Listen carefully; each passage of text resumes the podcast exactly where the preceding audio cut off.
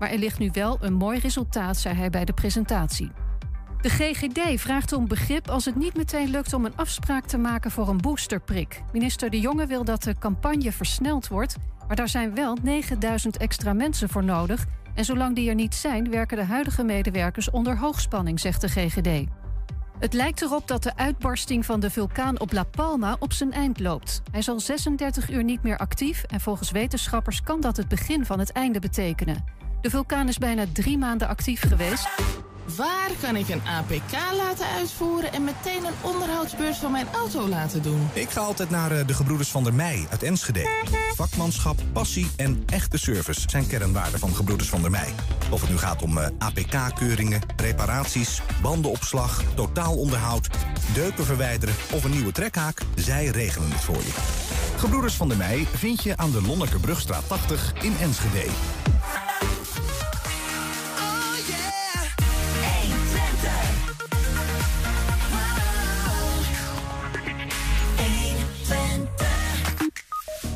Studenten onderzochten hoe het gesteld is met het Norberschap in de Hengeloze Nijverheid.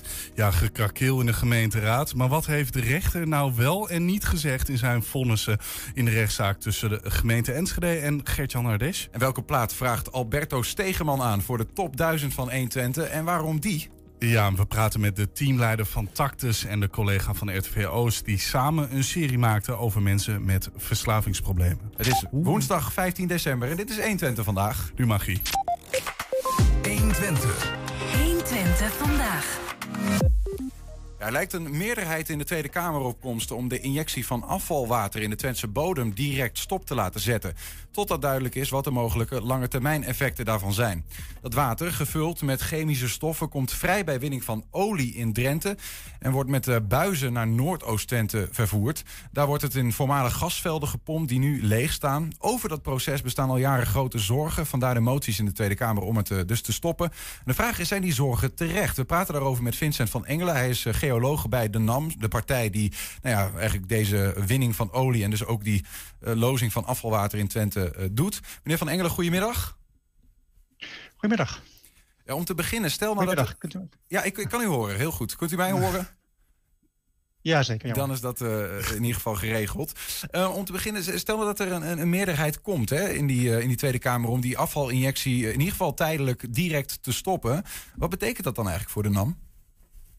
Nou, in, in de eerste plaats, alles komt uiteindelijk voort uit die zorgen. Hè? En, die, en die zorgen die begrijp ik gewoon heel erg goed.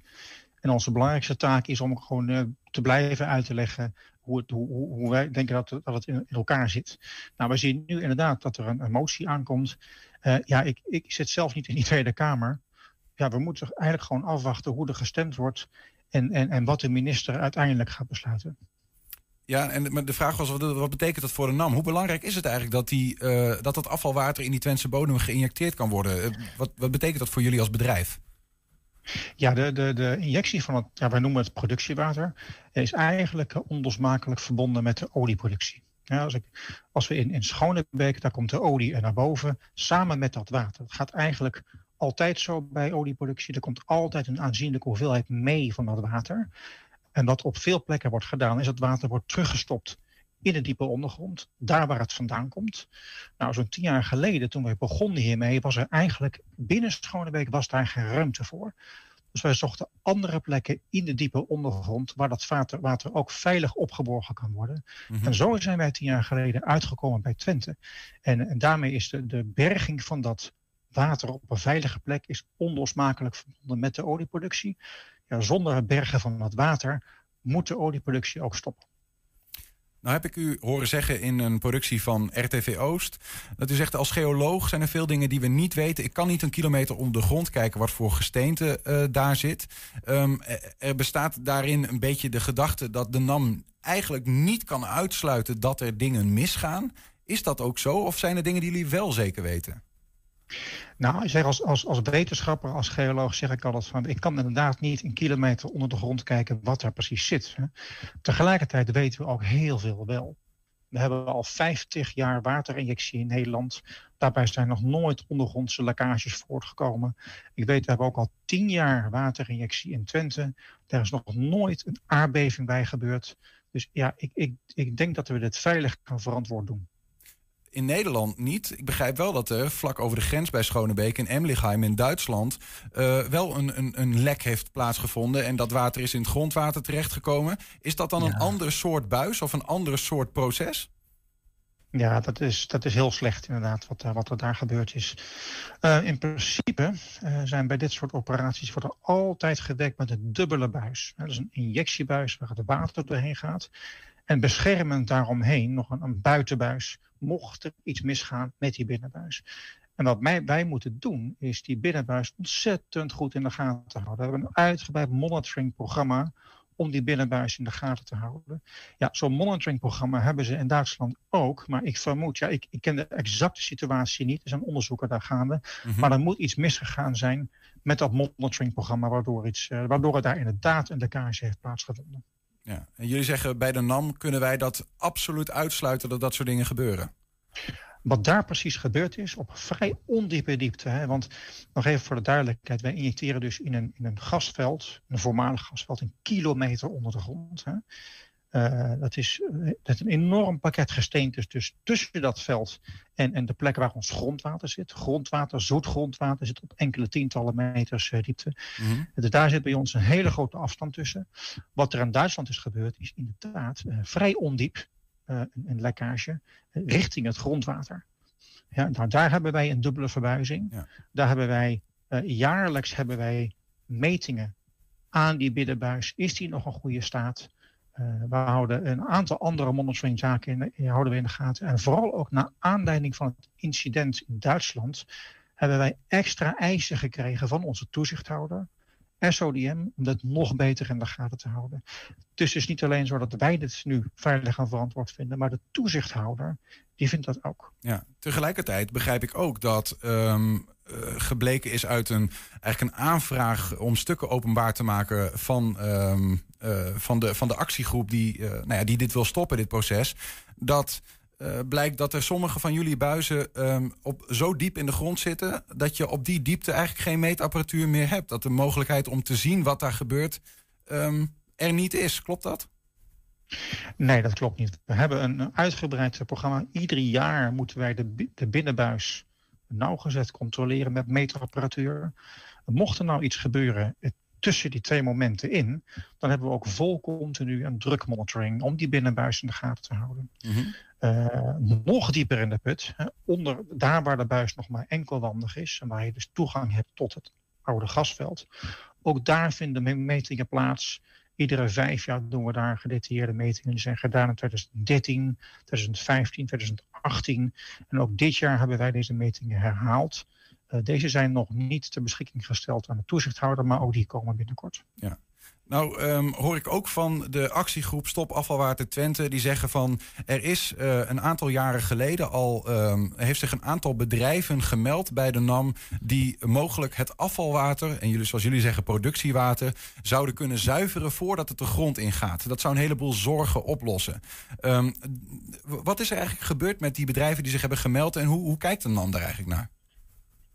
Nou, in de eerste plaats, als je praat over zuiveren, uh, dan moet je eigenlijk praten over scheiden. Want als je iets zuivert, als je je huis nou, stofzuigt, dan is je huis schoon, maar je hebt wel in je stofzuiger een zak met, met stof. Uh, dus als je water zuiver maakt, hou je altijd een reststroom. Je moet wel eerst goed kijken van wat willen we nou precies bereiken. Hè? Um, dus we hebben inderdaad een paar jaar geleden, in 2016, hebben we onderzoeken gedaan naar alternatieven. Sterker nog, dat moeten wij ook hè, van, de, van de toezichthouder, van de vergunningverlener. Mm -hmm. We moeten iedere zes jaar onderzoek doen om te kijken of dat, dat injecteren van dat water, of dat nog steeds de be beste verwerkingsmethode is om, om dat water te verwerken. Ja. Um, goed, dus dat hebben we zes jaar geleden gedaan. Daar toen is, toen is gebleken dat ja, je kan inderdaad dat water scheiden in schoon water. Wat, je, wat zo schoon is, je kan het hergebruiken voor stoom. Je zou het zelfs drinkwater van kunnen maken. Maar dan zit je wel met een, een, ja, eigenlijk een afvalberg aan gemengd zout. Wat, wat niet herbruikbaar is. Uh, bovendien uh, kost het erg veel energie om dit concept toe te passen. Er, was, er waren een aantal partijen, waaronder een partij die inderdaad uh, de stichting naar voren heeft geschoven. Met die partij hebben we ook uitgebreid vervolgonderzoek gedaan of het niet nog beter kon, nog energiezuiniger. Dat lukte ook met die apparatuur. Ze hebben inderdaad een interessante techniek met de helft van het energieverbruik. Ja. Maar nog steeds zit je dan met heel, heel, heel veel energie. Toch, hè, iedere zes jaar moet het onderzoek opnieuw. En ook dit jaar zijn we begonnen met een nieuw onderzoek naar alternatieven. We moeten daar gewoon naar blijven kijken. Het interessante is dat we eigenlijk met, met de stichting best goed contact hadden dat voor kort. En dat zij zelf met een voorstel kwamen tot een, soort van circulaire manier van werken, verwerkingswijze. Waarbij je dus uh, niet scheidt tot zoetwater en een berg zout. Nee, je maakt een scheiding aan tussen zoetwater en een stroom, laten we zeggen, ingedikte um, zoutwater. Dan heb je een kleinere hoeveelheid, Mhm. die uiteraard nog steeds geïnjecteerd moet worden. Hè, maar dan zou je dat, hoef je dat niet per se in Twente te doen, maar dan zou je dat ook in Schonebeek kunnen doen. Nou, dat onderzoek dat loopt nu. We zien ook interessante technische ontwikkelingen. We hebben universiteit, of onderzoeksgroepen van de Universiteit Twente ook gevraagd ons daarbij te helpen. Dus er zijn wel degelijk interessante nieuwe inzichten uit voortgekomen. Ja, maar voor nu zegt u, Ehm, de, dus de, de, mogelijkheden die er nu liggen, die zijn eh, of eh, kosten eh, heel veel eh, energie. Eh, ik, ik vat het even op als dat is niet rendabel. En, ehm, Ja, dat- eh, eh, en of, of je zit met een hele grote restpartij eh, met, dat, met het chemische afval waar je nog steeds iets mee moet. Nou, de, de, de, bij de ene optie, echt naar dat vaste zout, dat is niet verstandig. Die andere optie, dat circulaire optie, ge- voorgesteld door de stichting, is best een interessant voorstel. Ja, het kost een hoop geld, maar het is nog steeds erg interessant. We zijn het aan het onderzoeken. We kijken daar serieus naar.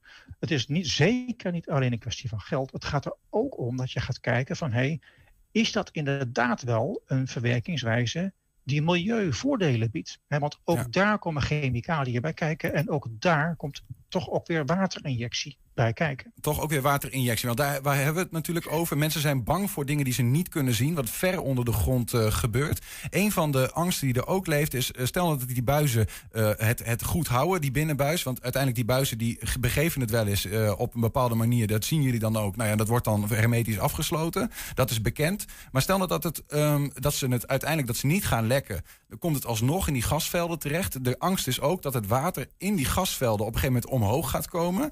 Dan komt het in een zoutlaag terecht die daar omheen zit. Het zout zou dan gaan, eh, ja, ik wou zeggen smelten. Dat lost dan op. Ehm, en daardoor ontstaan er ja, eigenlijk ruimtes die, nou ja, of aardbevingen zouden kunnen veroorzaken of verzakkingen. Nou, mensen zijn bang voor Groningse taferelen. Nou zeggen ehm, eh, onafhankelijke experts zeggen van ja, dat kan. Maar ik hoor eigenlijk dat de NAM overal zegt dat sluiten wij uit. Hoe kan dat eigenlijk? Nou, ik begrijp, ik begrijp die zorgen heel goed. Als je die doemscenario's hoort, ik, ik zou me ook eh, zorgen maken. En wat er eigenlijk feitelijk gebeurt, is dat, dat eh, de, men- de mensen van de stichting die schetsen die doemscenario's. En dat hebben ze in het verleden ook gedaan. In 2011, helemaal aan het begin van dit project, is daar zelfs een rechterlijke uitspraak over geweest. En, en, maar daar wenst de stichting zich niet bij, bij neer te leggen. En die Er is rechterlijke uitspraak was? uitspraak geweest.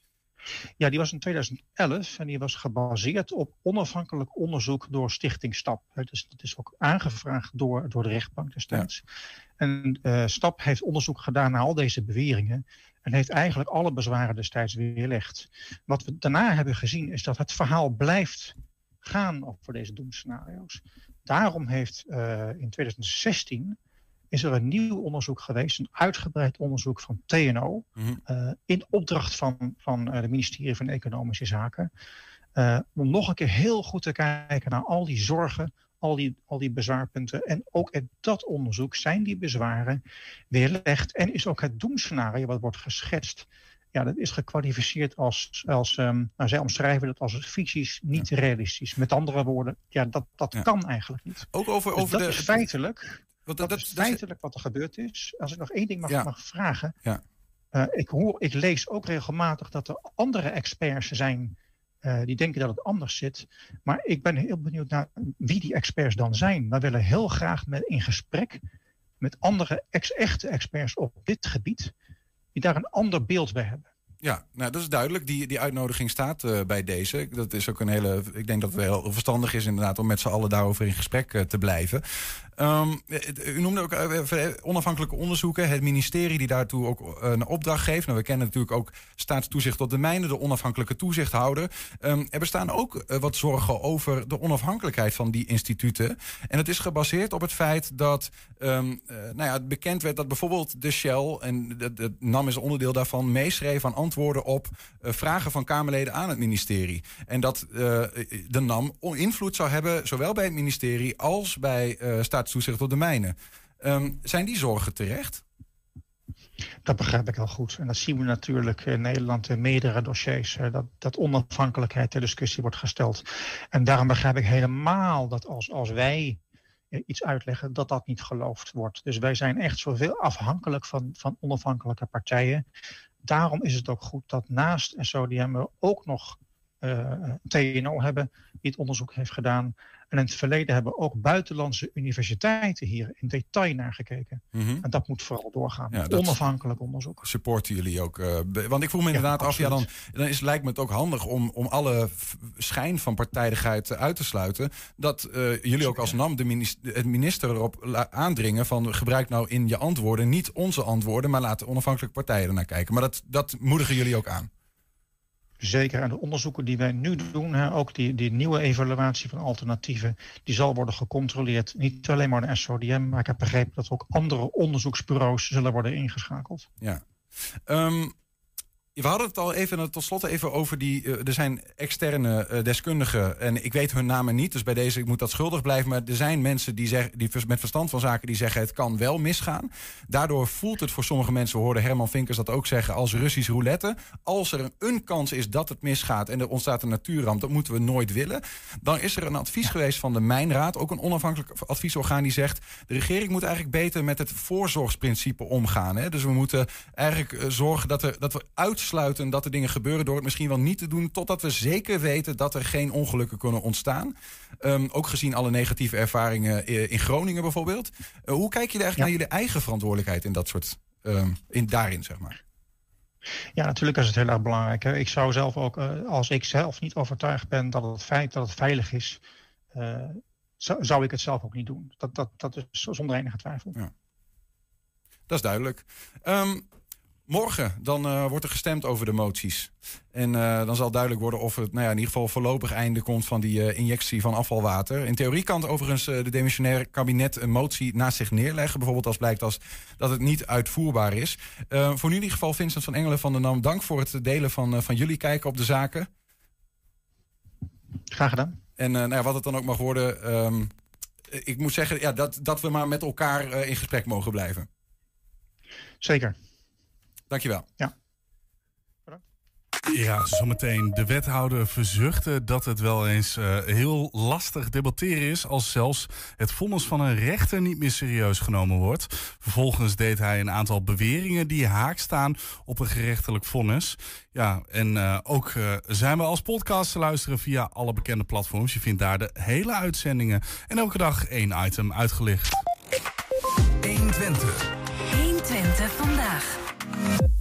Ja, burenhulp. Het gevoel van saamhorigheid. Met een mooi Twents woord heet dat naberschap.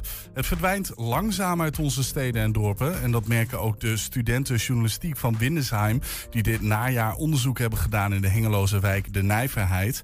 Bij ons in de studio uh, Han Daals, die gisteren is verkozen... tot lijsttrekker van Burgerbelangen Hengelo... voor de komende verkiezingen. En André Aanzorg, een zeer actieve bewoner van de Nijverheid. En nog iemand anders, uh, of niet, Niels? Ja, dat klopt. En dat is Axel Emmink. Hij is uh, student journalistiek op Hogeschool ja. Windersheim.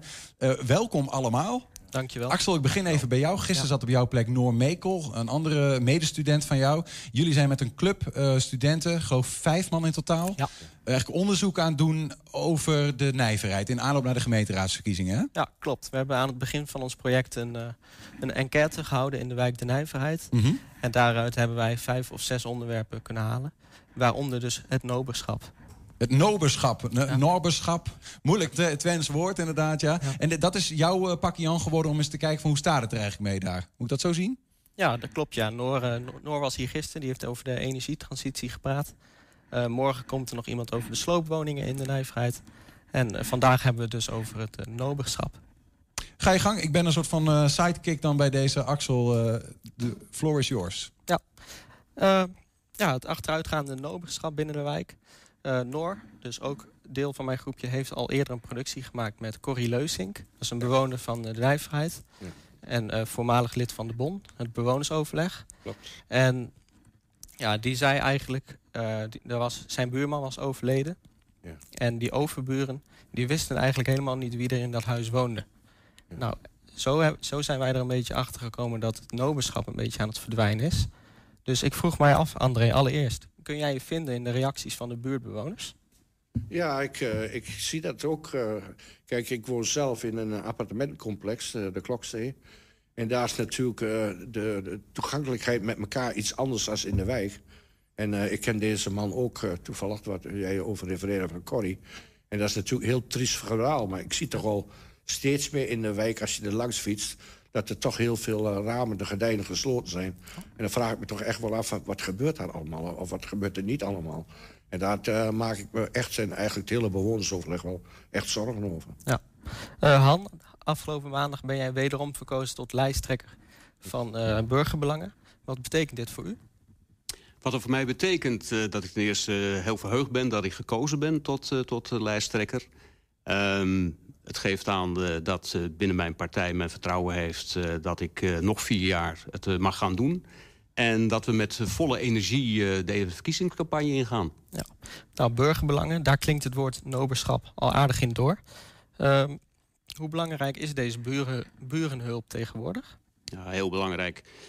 Um, kijk, ik maak meteen maar het sprongetje naar eenzaamheid. Hè. Het thema ja. eenzaamheid staat ja. natuurlijk uh, op heel veel agenda's op dit moment.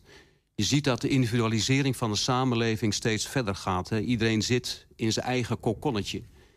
En, en dat leidt ertoe dat contacten met anderen zeg maar, steeds afstandelijker worden. Je ziet mensen de hele dag op een telefoon zitten. Van jong tot oud tegenwoordig. En kijken in, eh, in hun eigen wereld. En um, ja, ik zeg altijd maar van social media... het zijn de buren bijna geworden. Hè? Ja. Alleen digitale buren zijn het. En dan zie je de fysieke contacten tussen mensen aan het verdwijnen. En dat is ook doodzonde, want uiteindelijk zijn we hier met elkaar op aarde... denk ik toch ook om contact met elkaar te hebben. En niet alleen maar op afstand te zijn. Nee. Uh, het noberschap lijkt dus te verdwijnen. Kun je daar wat aan doen uh, als politiek? Jazeker. Um, een van de speerpunten in ons verkiezingsprogramma um, zal zijn de wijken. Uiteindelijk, de wijken zijn, maken de stad. We hebben de afgelopen vier jaar natuurlijk heel veel aandacht besteed aan het Marktplein. Daar is bijna alle aandacht uh, naartoe gegaan. Um, daar heb je een, een, prachtig mooi proces gezien. Hè, hoe je inwoners toch kunt betrekken bij uh, een belangrijke zaak... Hè, waar veel mensen jaren op gemopperd hebben. Nou, op dit moment Um, is iedereen toch redelijk tevreden wat er nu gaat gebeuren? Het moet er wel gerealiseerd worden. Maar als je dat vertaalt naar de wijken, dan is het doodstil geweest. Doodstil van wat gebeurde er nou in de wijken? Um, ja, het enige wat we dan hoorden was dat er uh, de, de ontmoetingsplaats voor ouderen... dat die teruggebracht werden. He, er zijn nog maar drie ja. uh, plaatsen op dit moment in de stad. Zuid, Midden en Noord, geloof ik. Uh, waar ouderen zich kunnen ontmoeten onder begeleiding van wijkracht. Nou, er ziet een kaalslag plaatsvinden. Dat is natuurlijk doodzonde. Wat zou er moeten gebeuren dan in de wijken? Meer. Dus uh, dat je die ontmoetingsplaatsen toch... dat er meer ontmoetingsplaatsen zijn... Uh, dat, dat je ook uh, als gemeenteraad, als college... meer, in, in, in, ehm, meer initiatief ondersteunt. Mm. Ondersteunt in de vorm van ehm, expertise, bijkracht, maar ook geld. Tegelijkertijd hoor ik u zeggen uh, dat uh, de telefoons bijvoorbeeld... een groot onderdeel van het verdwijnen van noberschap misschien wel zijn. Ja, die blijven bestaan, hè? ook op dat marktplein wat er is... en ook in die ontmoetingsplekken. Je hebt gewoon te vechten tegen die grote techreuzen. Dat klopt, dat klopt. En, maar we moeten ons wel bewust zijn welke afhankelijkheid we onszelf creëren met, met, die, met die telefoon. En ook de afhankelijkheid van die techreuzen die, die steeds dominanter eh, worden en ons leven gaan bepalen. Maar het is volgens jou wel een tekerend trend, het noberschap? Het achteruitgaande noberschap? Uiteindelijk wel. Kijk, als je uh, ziet, uh, nu ook met uh, de covid-crisis...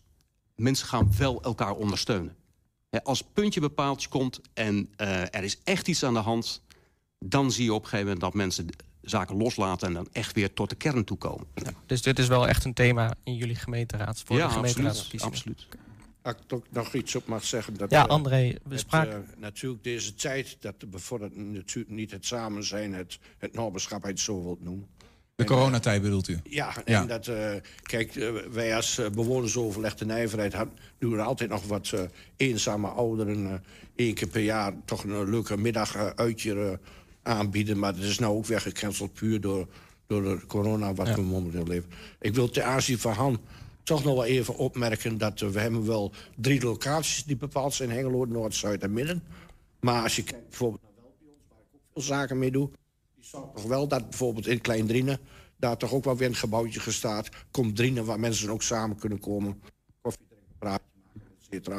En zo zijn er wel meerdere complexen waar kleinschalig nog wel... En dat is belangrijk. Dat is, dat is een van de oplossingen om het levend te houden. Oké. Kijk, eh, Ik ben zelf heel blij dat wij een van de drie locaties zijn geworden in de nijverheid... die straks ondersteuning krijgt van Wijkracht... om dat nog professioneel en beter op te zetten. Maar ik denk dat die, die kleinschaligheid en echt in de wijk... in de kleine complexen... dat dat ook Ja. eh, heel erg belangrijk is voor, eh, voor het naberschap. Ja, we hebben hier eerder al over gesproken, samen met Hans Zandstra in het Noberhuis. Ja, klopt. Eh, eerst horen we Hans, daarna horen we jou. Laten we even luisteren naar dit fragment.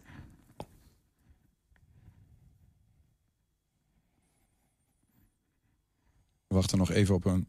Kijk, mij het is- opvalt, dat is gewoon van ja, tegenwoordig, of het nou eh, oud of jong is, eh, ze komen in de wijk te wonen of ze komen in de straat te wonen. Het is niet meer, god, laten we eens even bij de buurman aanbelden, god, laten we eens even voorstellen.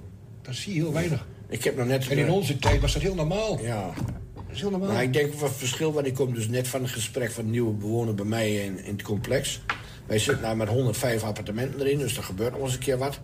Van, eh, nou, ik denk gemiddelde leeftijd toch wel eh, 75 in die buurt, schat ik. Dus er verdwijnt er nog eens een keer één, of helaas gaat er wel een eentje eh, overlijden. Komen er weer nieuw, et cetera, maar komen allemaal wel weer ouderen erin. Maar daar is normenschap. Deze mensen wat ik net ook gehad, die, die, juichen dat enorm toe. Die zijn vanuit het westen hierheen gekomen. Dus puur voor dat normenschap, want die waren allebei 75. Ja, André, jouw, jouw buren kwamen vanuit het westen, dus echt naar de nijverheid puur voor dat noberschap. Ja, wil je even aanhalen? Jouw buren, die dus in de kloksteen met, met, Ja. met jou wonen, kwamen echt eh, naar het oosten puur voor dat noberschap. Ja, ja daar, daar werkt het wel, omdat het kleinschalig is. En we natuurlijk eh, heel zelfs zicht hebben op die mensen die er wonen. En we weten wel wat er gebeurt. Maar er zijn, ook, er zijn natuurlijk ook wel mensen die eigenlijk alleen maar thuiswonend zijn. Die ook eigenlijk er geen behoefte aan hebben. En er zijn er ook wel een paar van eh, in, in de kloksteen wonen. Maar die, die, die krijgen wel de nodige aandacht. Dus, eh, Dus in appartementencomplexen bestaat dat noberschap nog wel. Ja, ik, ik, vind, ik vind ook dat het daar wat makkelijker is. Omdat je natuurlijk heel dicht bij, bij elkaar zit. Je treft elkaar in de lift. Bij een moment dat je koffie kunt drinken. Bij een moment dat eten. De andere moment van bingo en kaart, die zijn er nou helaas niet. Maar zo zijn er wel heel veel ontmoetingspunten... waar je toch, nou, toch ook een beetje meewerkt aan die naberschap, vind ik. Ja. Ja. En Han, eh, binnen burgerbelangen, wat zijn jullie nou echt precies van plan? Wat willen, jullie, wat willen jullie nou op korte termijn realiseren? Wat wij op korte termijn willen realiseren... is sowieso dat er opnieuw wijkplannen gaan komen. Eh, de wijkplannen zijn zes, zeven jaar geleden afgeschaft. Bezuinigingsmaatregel. Nou, in die wijkplannen staat ook een sociaal verhaal. De sociale component. Hoe bevorderen we nou de sociale cohesie in zo'n wijk? Dat die niet uiteenvalt. Dat er alleen maar huizen staan en dat er individuen wonen. Nee, dat er ook saamhorigheid is. Dat er leven is in de wijk. Uiteindelijk, mensen willen graag veilig wonen. Die willen graag ehm, wonen waar wat, waar wat gebeurt, waar wat te doen is. En met een wijkplan kun je namelijk ook bewoners het, ehm, het initiatief geven... om iets zelf ook te bedenken. Hè, dus geef zelf ook input aan dat wijkplan. En geef ze daarmee ook een budget. Nou, we zijn natuurlijk eh, wijkorganisaties, maar ja, daar zou wat meer initiatief vanuit mogen gaan, denk ik. Ehm, het is heel wisselend, hè? vaak zijn ze bestuurlijk actief... maar met name die sociale cohesie. Dat we daar meer, veel meer aandacht aan gaan geven. André, wat vind je van deze plannen? Ja, ik vind dat prima, maar ik, eh, ik zit zo even te bedenken van... eh, ik denk misschien dat het ook wel mooi is om daar een eh, onderdeel van te maken... in de prestatieafspraken die, we, die wij samen als huurdersvereniging met Welbions en de gemeente te maken. Om daar op het moment in op te nemen van... nou, wat doen we met namenschap? En dan leggen we de verantwoording ook een stukje bij de gemeente neer. Hè, en de, Nou, dit is, Lijkt dat mij is natuurlijk uitstekend. Hè? Want kijk, Welbions is een hele belangrijke speler. Ja. Ehm, er zijn 13.000 eh, huizen, huurwoningen eh, in de stad van Welbions. Nou, die hebben een dominante stem Ja, in, in dit, soort, eh, dit soort zaken. Eh, tot slot, André, hoe kijkt u naar de toekomst als het gaat om het noberschap? Ja, hoe kijk je naar de toekomst? Ik hoop toch, eh, ik geloof het niet zo hard, maar ik hoop toch dat de corona een keer verdwijnt. Ja. En eh, als de corona verdwijnt, verdwijnen er ook weer een hoop maatregelen. En dan komt er toch weer iets meer vrijheid. Dan kunnen we iets meer organiseren, iets meer doen. Ik ook weer naar FC Twente toe, dat is ook belangrijk. Dat soort dingen, ja. Ik kan ook niet in de tijd kijken, maar ik vrees, als ik diep in mijn hart kijk... dat we nog, hier lang nog niet vanaf zijn. Ja. Eh, André Aanzorg en eh Han Daals, bedankt voor jullie komst naar de studio. Eh, Han, veel succes met de campagne. Dankjewel. En eh, tot de volgende keer, eh, André. Oké, doen we, Axel. En Axel, eh, jij ook bedankt eh, voor, eh, voor dit gesprek. En eh, bij deze ook succes met jullie onderzoek. Ook naar eh, het Noorberschap in de nijverheid. Dat maar, mag- maar, maar wat mag bijdragen ook eh, voor de komende gemeenteraadsverkiezingen in Hengelo. Ja, dankjewel. Ja, straks eh, praten we met Alberto Stegeman. Ja, welk nu muzieknummer staat er absoluut op één in zijn 120 Top 1000? En heb je een tip voor de redactie? Mail dan even naar info.120.nl 120. 120 vandaag. Ja, maandagavond debatteerde eh, en stemde de Enschedeze gemeenteraad over een voorstel om onafhankelijk onderzoek te doen naar een langslepend conflict tussen de gemeente en ondernemer Ardesh. Ja, daarbij ging het onder meer om wat de rechter destijds nou wel en niet over die zaak heeft gezegd. De wethouder verzuchtte dat de oppositie en ook 120 het vonnis niet serieus nemen.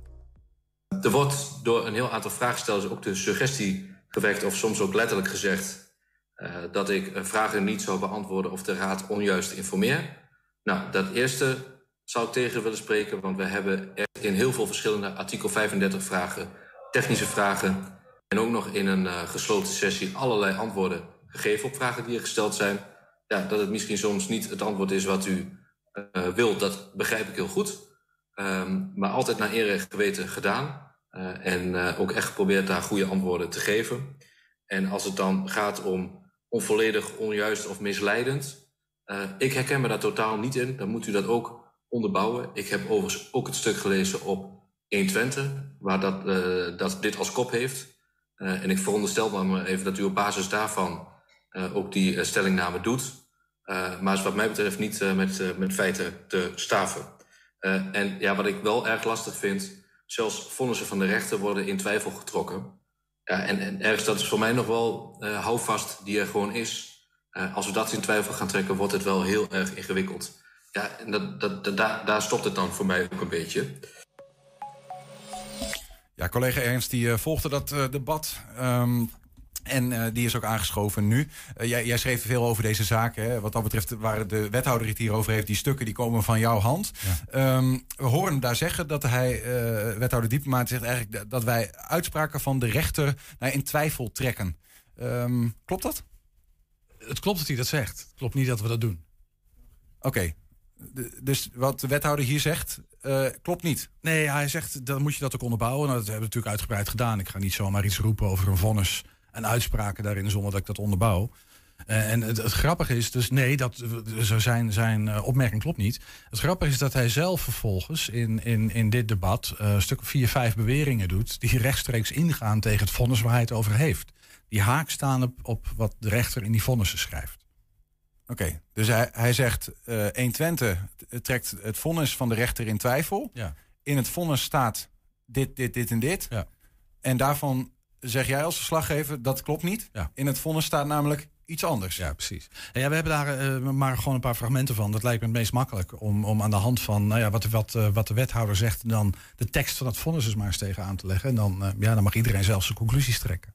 Oké, maar uitspraak 1, zullen we er maar gewoon zo Ja. doorheen Ja, dat lijkt me, dat lijkt me het meest handige. Uiteindelijk is deze zaak aan de rechter voorgelegd. eh, en we zijn daarin grotendeels in het gelijk gesteld.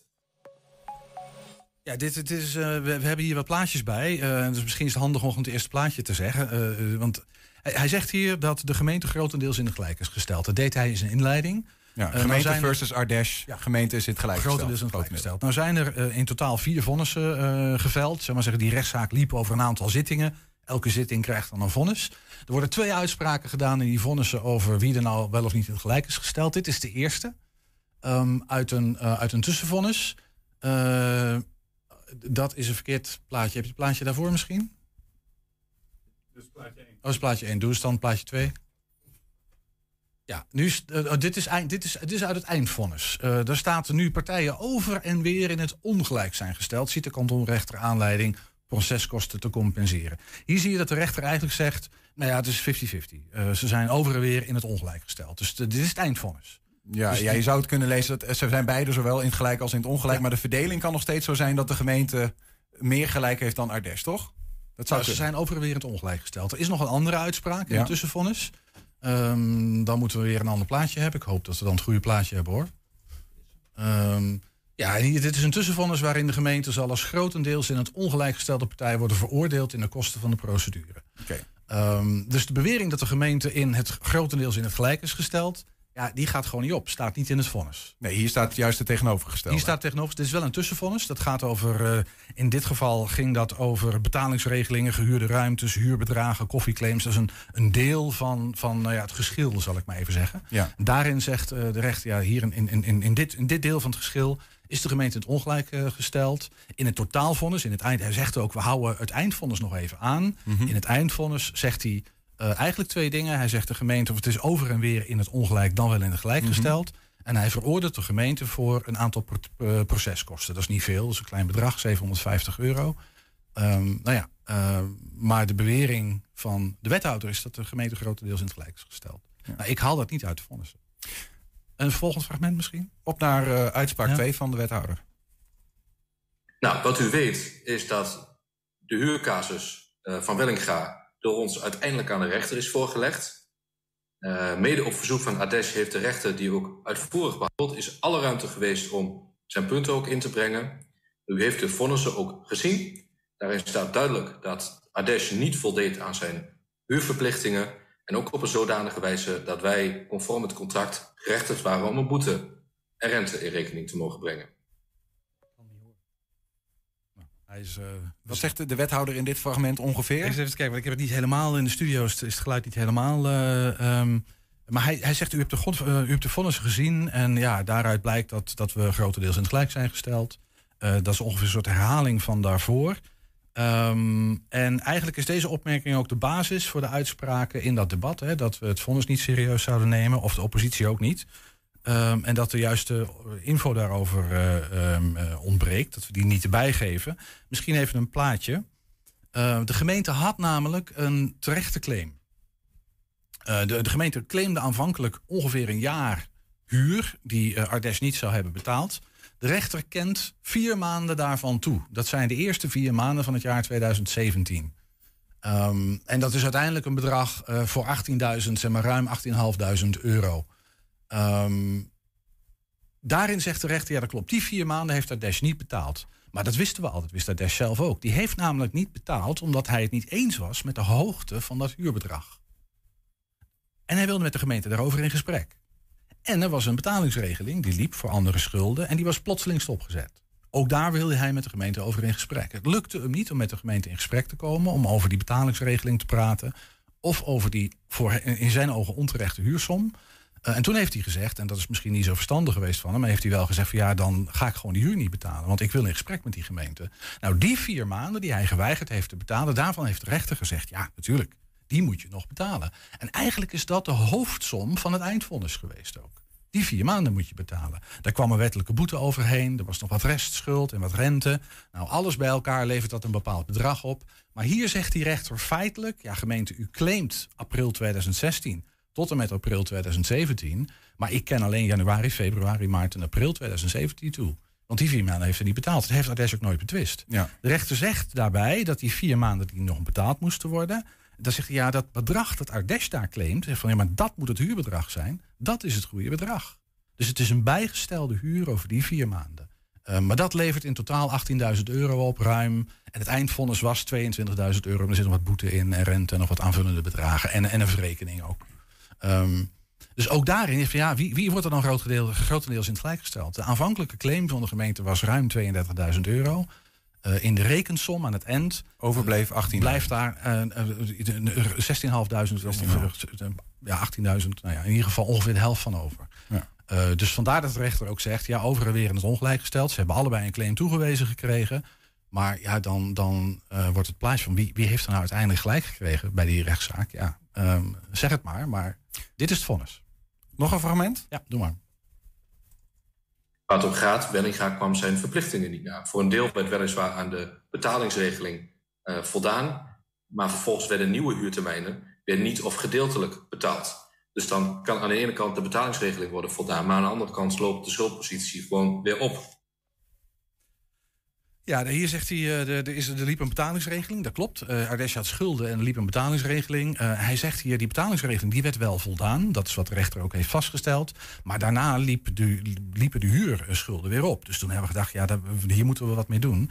En dat is dus, er zit een rare knip in. Uh, want het klopt, die betalingsregeling is voldaan. Dat zegt de rechter ook. De rechter zegt, uh, tot en met het eind van 2016 zijn ook alle reguliere huurverplichtingen gedaan.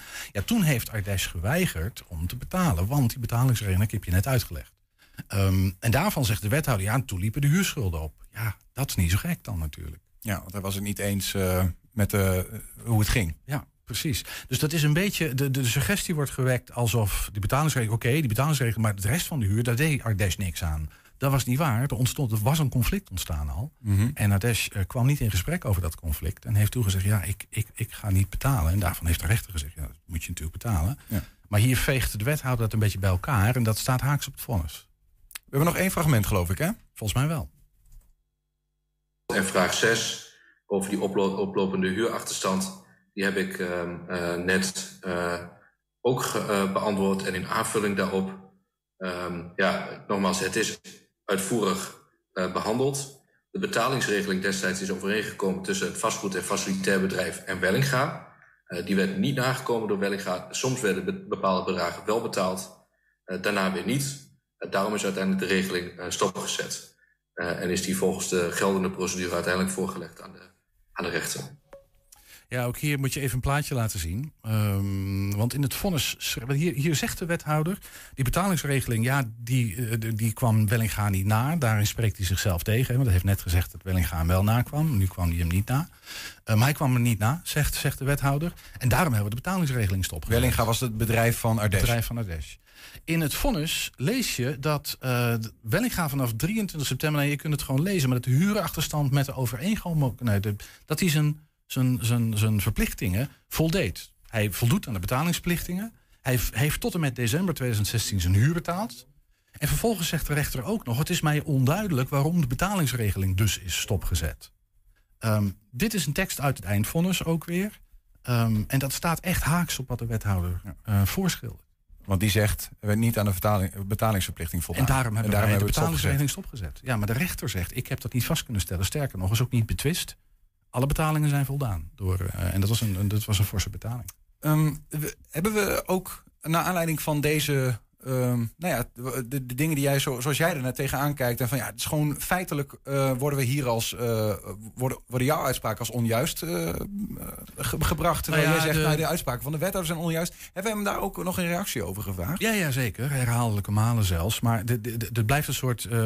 ja, de, de, gemeente zegt antwoord, het antwoord is A.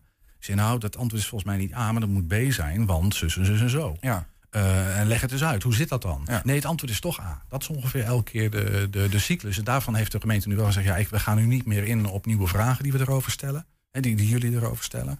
Uh, ja, want we hebben alle antwoorden al gegeven. Nou, ja, het antwoord op hoe dit dan precies zit, ja. heb ik nog nooit gekregen. Maar het is wel ingewikkeld, want ik zie het voor me dat je hebt een kleur blauw. En jij zegt het is blauw, de wethouder zegt het is groen. Of jij zegt het is groen en de wethouder zegt het is blauw. Hoe ga je er nou uitkomen? Want uiteindelijk is, ja, kijk, ik, is dit een zaak waar je, waar je antwoorden op wil krijgen. Ja, natuurlijk. Kijk, ik, ik hoef hier niet uit te komen. Uh, in, in die zin dat, dat ja, het, het vonnis spreekt voor zich. En, en dit is maar een deel van het verhaal. Hè. Ik heb, ik heb, we hebben nu dit er even uitgehaald. Ja. Maar er zijn veel meer, veel meer van dit soort dingen die in tegenspraak zijn met feiten die, die uit het dossier bekend zijn. Mm -hmm. Die feiten spreken voor zich. Ehm, ik sta heel erg open voor aanvullende informatie die die feiten weerlegt. Dat zou kunnen. En dat ik informatie nog mis. Daar heb ik ook om gevraagd, heel expliciet. Van hey, dit is, dit is wat ik zie in het vonnis. Ja. Of in het dossier. Ehm, en laat maar zien, als er informatie is die dat tegenspreekt, hoor ik het graag. Ehm, maar dat komt niet. Eh, en dat is tot op heden nog steeds niet gekomen. Maar wat is Dus je ja. vervolgstap eh, hierin dan? Is er, zijn er nog middelen? Want ja, ze, eh, blijkbaar, de coalitie zegt ook... we gaan geen onafhankelijk onderzoek doen. Nee, dat is vrij verbaasd. Maar ja, dat is op basis van dit soort uitspraken van de wethouder. Als je hem zo hoort praten, dan denk je van ja, nou ja, dat snap ik wel. De rechter heeft hier uitspraken over gedaan en die heeft de gemeente grotendeels in het gelijk gesteld. Betalingsregeling is gestopt, want, eh want Ardesh eh, kwam zijn verplichtingen niet na. Dat zijn allemaal dingen die in tegenspraak zijn met het vonnis, maar dat weet de raad niet. Eh, dus ik heb geen idee. Kijk, in principe. Je gaat ze nog een keer uitnodigen met z'n allen. Van, Nou ja, eh, dit kijk, is hoe het zit volgens mij. Ik, ik, ik publiceer gewoon eh, wat, wat onze bevindingen zijn. En, en daar mag de raad verder mee doen wat hij wil. Ik ga de raad daarin geen advies geven. Dat moeten ze echt zelf weten. Ehm, maar goed, het is natuurlijk wel hoogst eigenaardig. Als we het nog een keer willen nalezen, 120.nl. eh Ja, ik, ga, zoeken, ik heb nog geen artikel geschreven, maar ik ga dit nog wel even in een artikel uitwerken. Zodat, eh, want het is ongelooflijk veel informatie. Dat, dat snap, snap ik wel. Dus eh, dat moeten we een klein beetje in kleinere brokjes gaan hakken. Ernst Bergboer, dankjewel. Graag gedaan. Ja, zometeen verslaggever Mirjam Haven van RTW Oost maakte samen met Tactus een serie over mensen die vechten of vochten tegen hun verslaving. 120. 120 vandaag. Ja, zondag gaan de stembussen dicht voor. Of nou ja, zondag niet. Die gaan eh, aankomende donderdag dicht. Mijn fout. Voor de 120 top 1000. En dan kan het speculeren beginnen over welk nummer op 1 staat. Volgende week donderdag, denk ik, of niet? Volgende week donderdag, ja. Eh, deze week eh, vragen we bekende koppen uit de regio naar hun favoriete nummer. Ja, en vandaag is dat de winnaar van de Master Classics of Poker 2018. En wanneer hij niet pokert, probeert hij boeven een stap voor te zijn. Dames en heren, mag je het horen? Van misdaadverslaggever Alberto Stegeman. Hey! Alberto, Goedemiddag, goedemiddag. jongens. Hoe is, het met, hoe is het met jullie dan? Ja, goed. Wel goed, wel goed. Git maar goud. Ja, Goed zo. Het is wel goed om te merken. Meestal als ik aan het eh, ergens eh, te gast ben, dan zijn het altijd zware onderwerpen. Maar die hebben we net gehad en nu gaan we het over lichte onderwerpen hebben. ja, dat vinden wij ook Dat heel lekker, Alberto. Ja, dus eh, dank, dank dat het we hadden er ook zin aan. Ja, precies. Heel goed, heel goed. Heb jij een absolute nummer 1 als het gaat om muziek? Ja, ja, ik ben een Danny Vera adept. En al een beetje voordat hij, eh, hij bekend werd, zeg maar, vond ik echt wel super om naar eh, zijn concerten te gaan. En eh, luisterde heel veel naar zijn muziek. Dus ik, ik vind het fantastisch dat hij vorig jaar op één stond. Ja, wou net zeggen. Dat, was, dat was echt ultiem. En eh, ja, dat is ehm, eh, de, de zanger, zeg maar, die, eh, die ik altijd noem op het moment dat, jullie of anderen vragen om een, favoriet. Kunnen we dan ook in de 120 top 1000 eh, Danny Vera op nummer 1 met rollercoaster voor jou noteren? Of heb je een Ja, hidden je- jam? Nee, nee, die kun je gewoon, dat, dat kun je voor mij gewoon doen, ja. Ja, Oké, en ja, je, je zit ook nog wel eens in de auto, wat we ook op televisie zien, om, om boef te pakken. Ja. Ehm, heb je in de auto dan ook een soort muziek opstaan om, om je een beetje op te pompen voor zo'n confrontatie? Nou ja, dat, ik, ik, dat is best wel pijnlijk. Wij doen voor confrontaties eh, vooral aan hele slechte muziek. Dus wij zitten met de cameraploeg vaak in de auto te wachten. En dan, ja, dan, dan zitten we letterlijk mee te blaren met eh, ja, vaak ne Nederlandstalig. Hazes doet het goed bij ons. Ik heb muziek. meegemaakt dat die volumeknop snel omlaag moest omdat de boef eraan kwam. Zie je het voor je? Zie je waar die mensen meeblaren? Oh, oh, daar is hij. Hij. Ja, Dus, eh, ja. dat Bloed, zweet en tranen eh, worden, er, worden er dan eh, gepengeld daar in de auto. precies, ja. Ja. Ja, dat staat dan in volle borst. Dat Ja, maar waarom, waarom doe je dat dan? Werkt dat goed om, om een beetje de zenuwen de, de vrije loop eh, te kunnen laten? Nee, ja, je wordt ook gewoon een beetje melig op zo'n dag. Vaak moet je echt uren wachten. En ja, dan heb je het over van alles en nog wat. Op een gegeven moment ga je muziek opzetten. En dan, ja, een beetje vrolijke muziek. En dan, d- dat is ook gewoon, gewoon afleiding. Wat maakt nou Danny Vera voor jou de nummer 1? En dan bijvoorbeeld even rollercoaster. Wat, wat, wat zit er in dat nummer of in die artiest wat jou zo warm maakt van binnen? Nou, hij, hij heeft eigenlijk niet zoveel nodig om het heel erg ehm, prachtig te laten zijn. Hij kan heel eh, akoestisch prachtig zingen. Dat, dat, dat, dat zien we de laatste tijd ook veel in, in, in televisiestudio's. Dat hij alleen met zijn gitaar en dan, dan heeft hij eigenlijk niks nodig. Maar hij kan tegelijkertijd ehm, met een orkest kan hij datzelfde gevoel eh, bij jou teweeg brengen. Ik heb, ik heb zeg maar een heel mini-concert meegemaakt. En ik heb concerten me- meegemaakt in enorme grote zalen. Maar hij weet altijd dat intieme gevoel eh, over te brengen. En, en dat vind ik heel mooi. Of het nou groot of klein is, het is altijd intens bij hem. Ja, Dat zo voel ik het. Hè. Er zijn ook andere mensen die er naar luisteren en denken, nou laat maar hangen. Maar voor mij, hij raakt mij. En, en eh, dan, dan is de link naar een Johnny Cash of zoiets ook al snel gemaakt bij jou. Ja, ook, ook, ook prachtig. Ook Kijk echt eens aan. prachtig. Ja. Nou, dan kunnen we dus voor Alberto Steegman invullen. Eh, Danny Vera in de, de t- eh, 120 Top 1000. Eh, Ja. Alberto, mogen wij jou heel erg bedanken. ja, heel graag gedaan. En jullie weer succes met jullie, met jullie programma. Dankjewel. Thanks. De- Albert, Alberto. Steegman was dat. Dankjewel. Ja, en de stembussen voor die 120 Top 1000 zijn nog maar een paar dagen open. Ja, eh, eh, ga dus naar 120.nl slash top 1000 en geef jouw top 10 muzieknummers alle tijden door. En luister eh, van 27 tot en met 30 december naar de 1000 meest gekozen platen. Stemmen kan dus nog tot volgende week donderdag. Dat kun je doen via 120.nl slash top 1000. 120. 120 vandaag. Vorige week en ook deze week zag je in 120 vandaag een aantal indrukwekkende portretten. Het waren persoonlijke verhalen van mensen met verslavingsproblemen... die bij Tactus in Enschede hard werken om die problemen het hoofd te bieden. De portretten werden gemaakt door RTV Oost in samenwerking met Tactus Verslavingszorg. Zometeen praten we met eh, de makers. Eerst even een korte compilatie. Eh, nou, ik, ik heb tijden gehad dat eh 5 gram per dag gebruikte. 200 euro eh, per, per dag zaten we al aan. Op een gegeven moment is dat niet meer haalbaar. Je hebt bepa- bepaalde richtingen waar je op kan gaan. Eh, dat is eh, of de prostitutie of de eh, eh, criminaliteit. ik wil graag kinderen nog. Ik zat gemiddeld eh, wel op twee flessen wijn per dag. En eh, ik werd wakker in de CT-scan. In het begin eh, ja, had ik wel voldoende aan één eh, biertje, maar dat werd er steeds meer en meer en meer. Ja, ik herkende mezelf eigenlijk niet eens meer. En ik wou mezelf weer zijn. Op een gegeven moment uh, wordt dat, uh, ja, dan uh, komen we iemand tegen die, uh, die een voorstel doet om wat geld te verdienen en een kamer te huren voor, voor drugs, harddrugs. Ik wil altijd proberen proeven, proberen alles. Ik heb nooit gedacht dat ik verslaafd werd. Ik ben daar nu enkele jaren mee bezig. En ik zal je zeggen, het is het tegenovergestelde van de makkelijke. Ik ben Cyrus en ik werk samen met mijn collega's bij de Tactus aan een betere toekomst.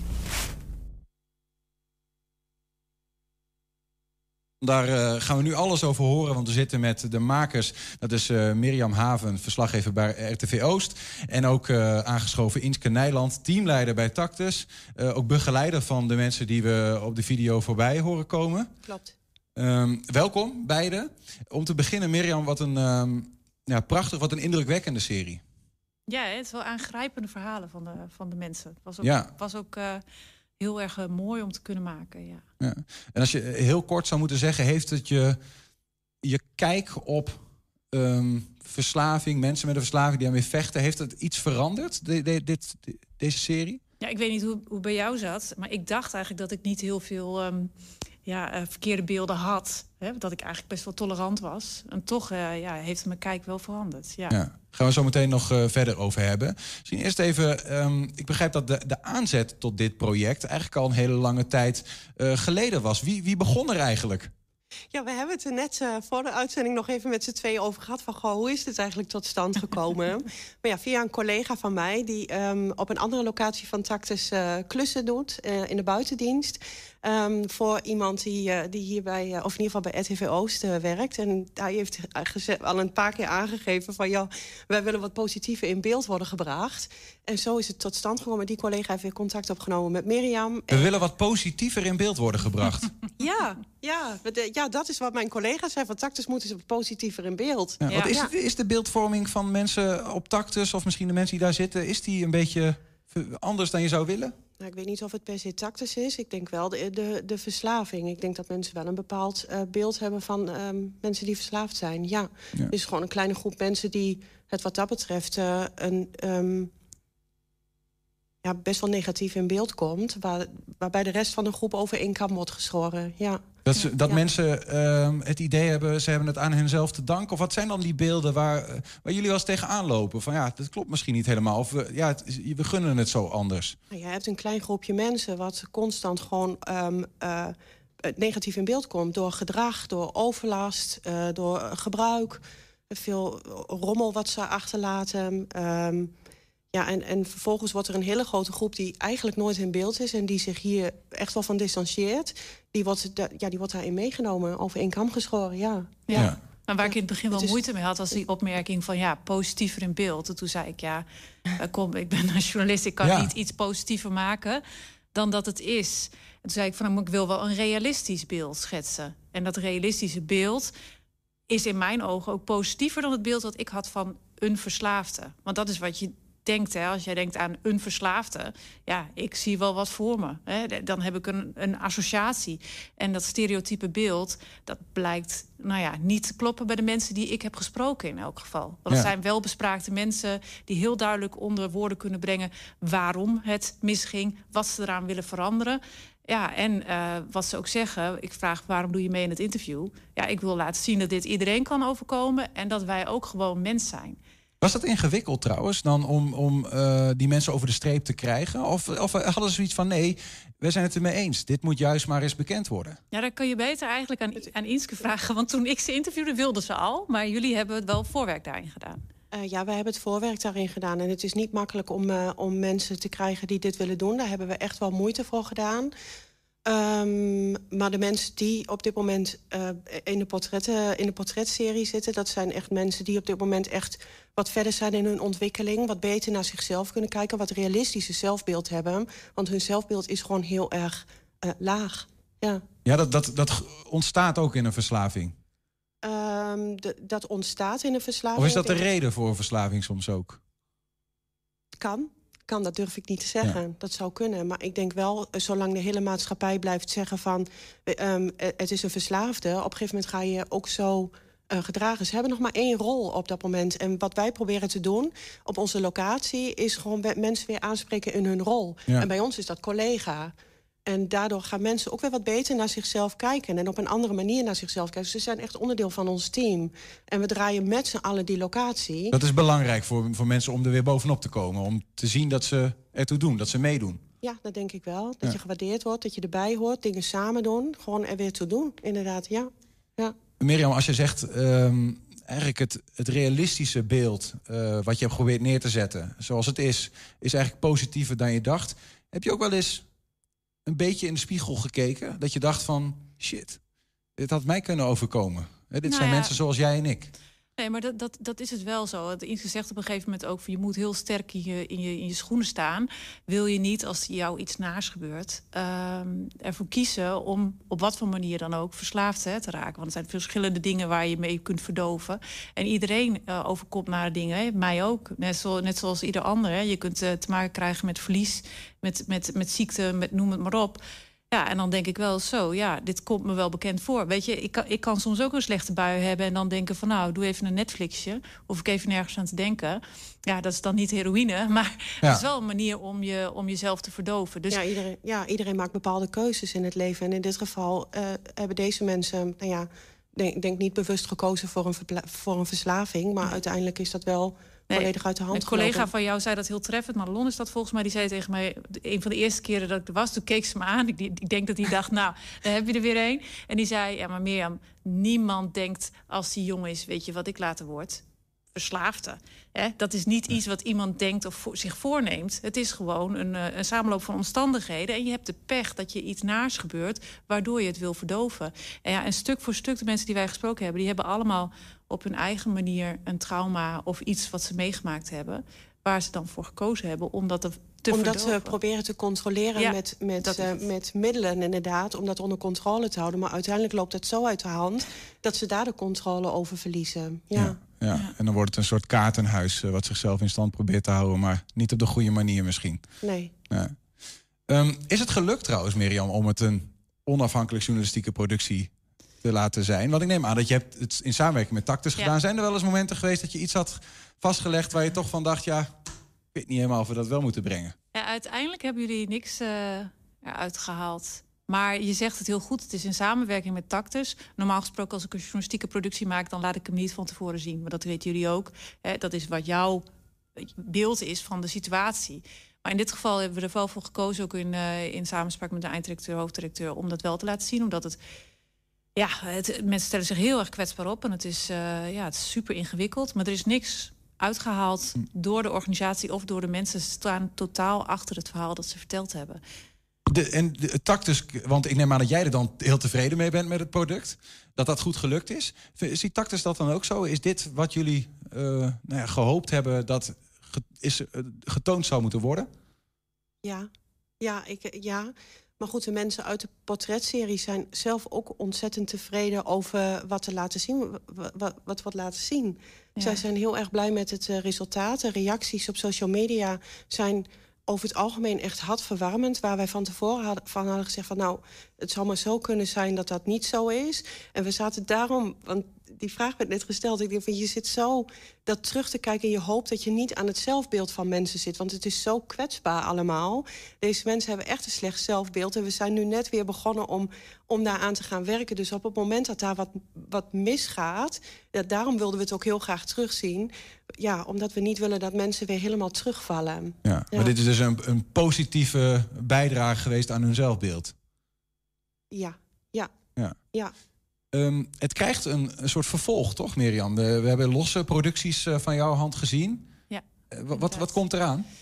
Nou ja, de, het kunstproject uh, Pad van Beleving... wat in de tuin van Tactus een aantal keren nu georganiseerd is. Gisteren ook nog weer, hè? Ja, klopt. Daar, Misschien moeten we dat even uitleggen. Ja, dat mag Inske doen. Wat, dat Pad van Beleving, dat is nu te zien daar. Ja, dat is nou gisteren, gisteren was, het, was het te zien. Uiteindelijk uh, gaan we het voor grote publiek doen, maar door corona lukt dat op dit moment niet. Wat is dat precies? Uh, Pad van Beleving is een kunstproject. Ervaring heeft ons geleerd dat we gezamenlijke projecten moeten doen. Hè. Dan, houden we, dan hebben we een grote groep mensen die samenwerkt aan iets. Dan kunnen wij ook goed kijken wat de talenten zijn van mensen. En daar kunnen we weer op voortborduren. Uh, dit is weer een gezamenlijk project. En um, het doel daarvan was, hè, van de jongens en meiden bij ons, die hebben gezegd ja. Wij willen graag verbinding leggen met onze dierbaren. wij willen hun graag laten zien dat wij meer zijn dan alleen verslaafd. En dat Tactus meer doet dan alleen pappen en nat houden. Dat is wat zij zeggen. Ik denk, ja, dat is mooi. Denk van, dus gaan we verbinding leggen. Verbinding leggen met dierbaren, maar ook met de maatschappij. Dus in dat kunstproject willen we door middel van kunst... en uh, inspirerende teksten...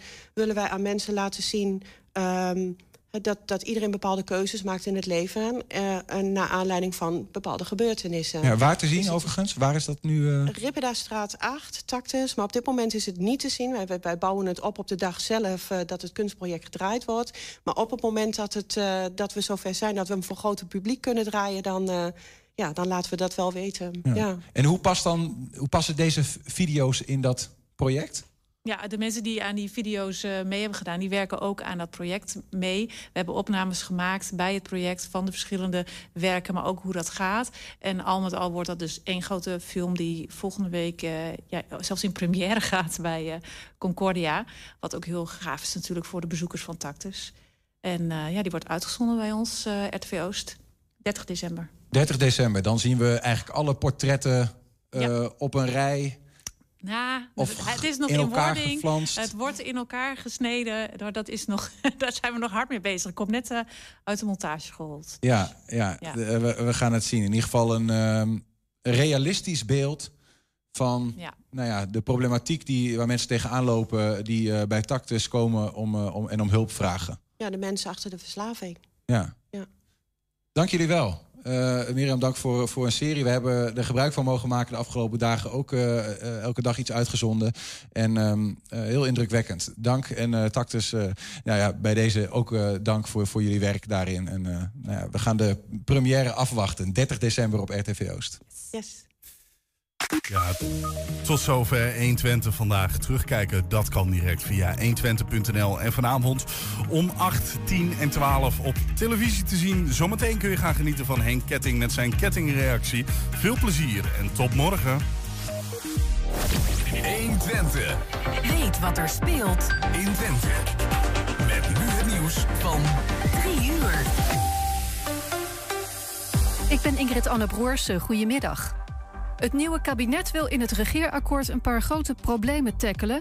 Eén daarvan is het afschaffen van de verhuurdersheffing, zodat er meer betaalbare sociale huurhuizen kunnen worden gebouwd. Er moeten er ieder jaar ongeveer 65.000 bij komen. Een andere belangrijke